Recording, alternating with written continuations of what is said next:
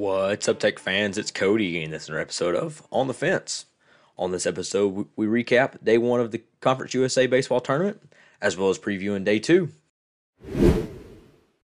Your Diamond Dogs set out this morning at 9 a.m. bright and early against the Charlotte 49ers in the first game of the Conference USA baseball tournament.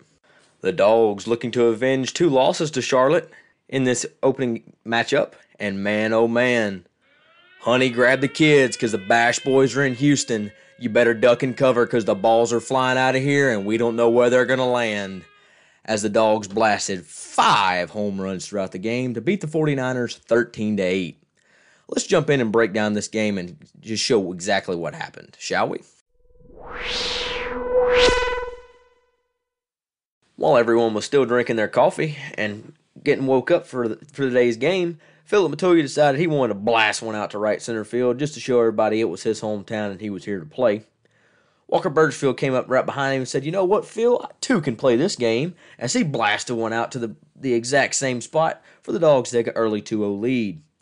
In the bottom of the first, the 49ers came back with a two run home run of their own to tie the game up. But Adarius Myers in the top of the second said, Oh, no, no, no, we want that lead, sir. As he skirts one past the foul pole in left field, for a solo shot. And who else but the hot stick himself, Dalton Davis, to get a two run bomb to left center field, scoring Will Safford. In the process, in the bottom of the second, the, the 49ers continued to try and rally as they got an RBI single, which made the game 5 to 3 Bulldogs. But in the fourth inning, here come the Dogs again as Kyle Hasler singled, singled to center field, scoring Logan McLeod. And who else but Dalton Davis again with another two run bomb scoring Hasler in the process. In the fourth inning, the 49ers tried to close the gap some more with a solo shot, making it 8 to 4. And then the fifth, scoring four runs to tie the game up at 8 apiece. But here come the Dogs in the seventh, as Kyle Hasler blasted one to the second baseman, causing him to make an errant, uh, an errant throw to the shortstop, scoring Brody Drost and Darius Myers for the Dogs to take a 10 8 lead. Will Safford then singled to right field and scored Logan McLeod.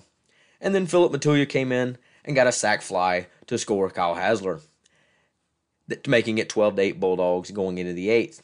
Nothing going for either team in the eighth, but in the ninth, Ethan Bates came in and got a sac fly to right field to score Kyle Hasler again to make it a 13 8 ball game.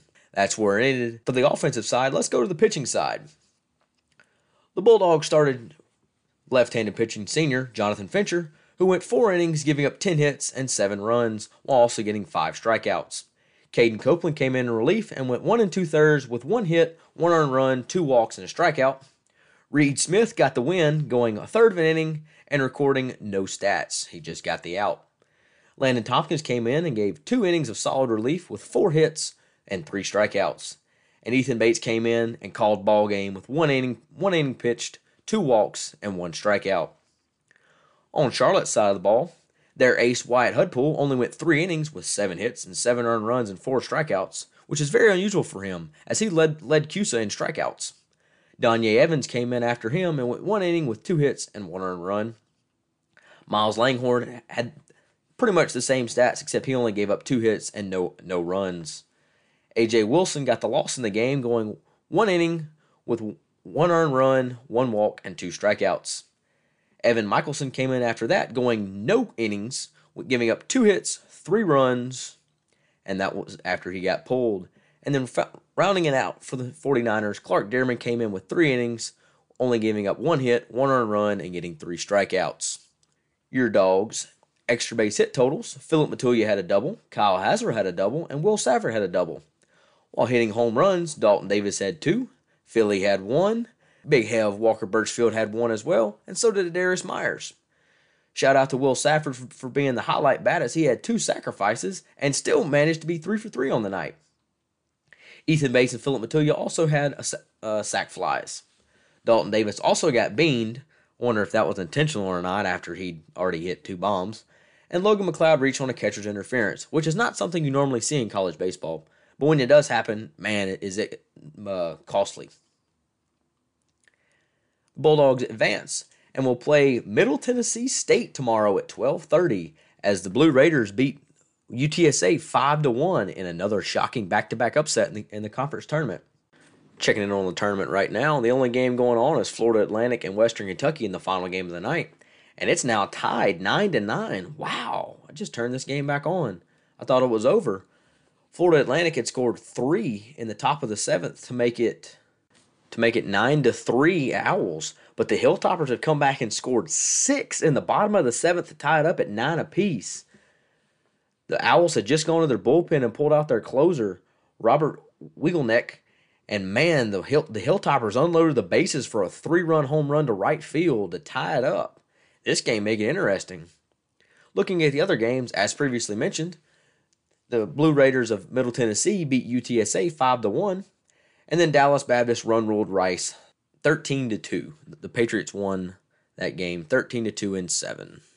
Looking ahead into tomorrow, the 9 a.m. game tomorrow is the number 2 UTSA Roadrunners versus the number 3 Charlotte 49ers in an elimination game, followed by Louisiana Tech Bulldogs versus the Middle Tennessee State Blue Raiders.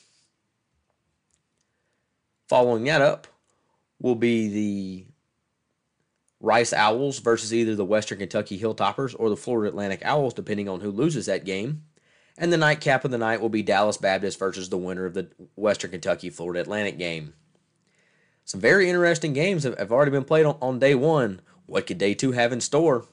Looking ahead for the Bulldogs, we know that they beat the Blue Raiders 2 to 1 in Murfreesboro this year, including a monstrous Friday night as they beat the Blue Raiders 18 to 8 and then lost on Saturday 12 to 8 and came back and won on Sunday 3 to 1. I'm really hoping it's another slugfest tomorrow and the dogs come out with the hot bats like they did today because man oh man is it fun to, for the dogs to take a uh, page out of Sonny Cumbie's air raid playbook and just air the balls out all over the yard and leave the ballpark. I'll be keeping up with the game tomorrow and keeping y'all up to date with anything that happens throughout CUSA. I'll continue watching the FAU Western Kentucky game as it goes into the top of the eighth with Nolan Schanuel, the Owls' uh, top hitter and Golden Spikes nominee, who just walked with no men on and no outs in the top of the eighth. As always, this is Cody. Make sure you're following me on Twitter and make sure you're subscribed to the podcast. I really appreciate you guys supporting me as much as y'all do. And go dogs! How about them dogs, baby?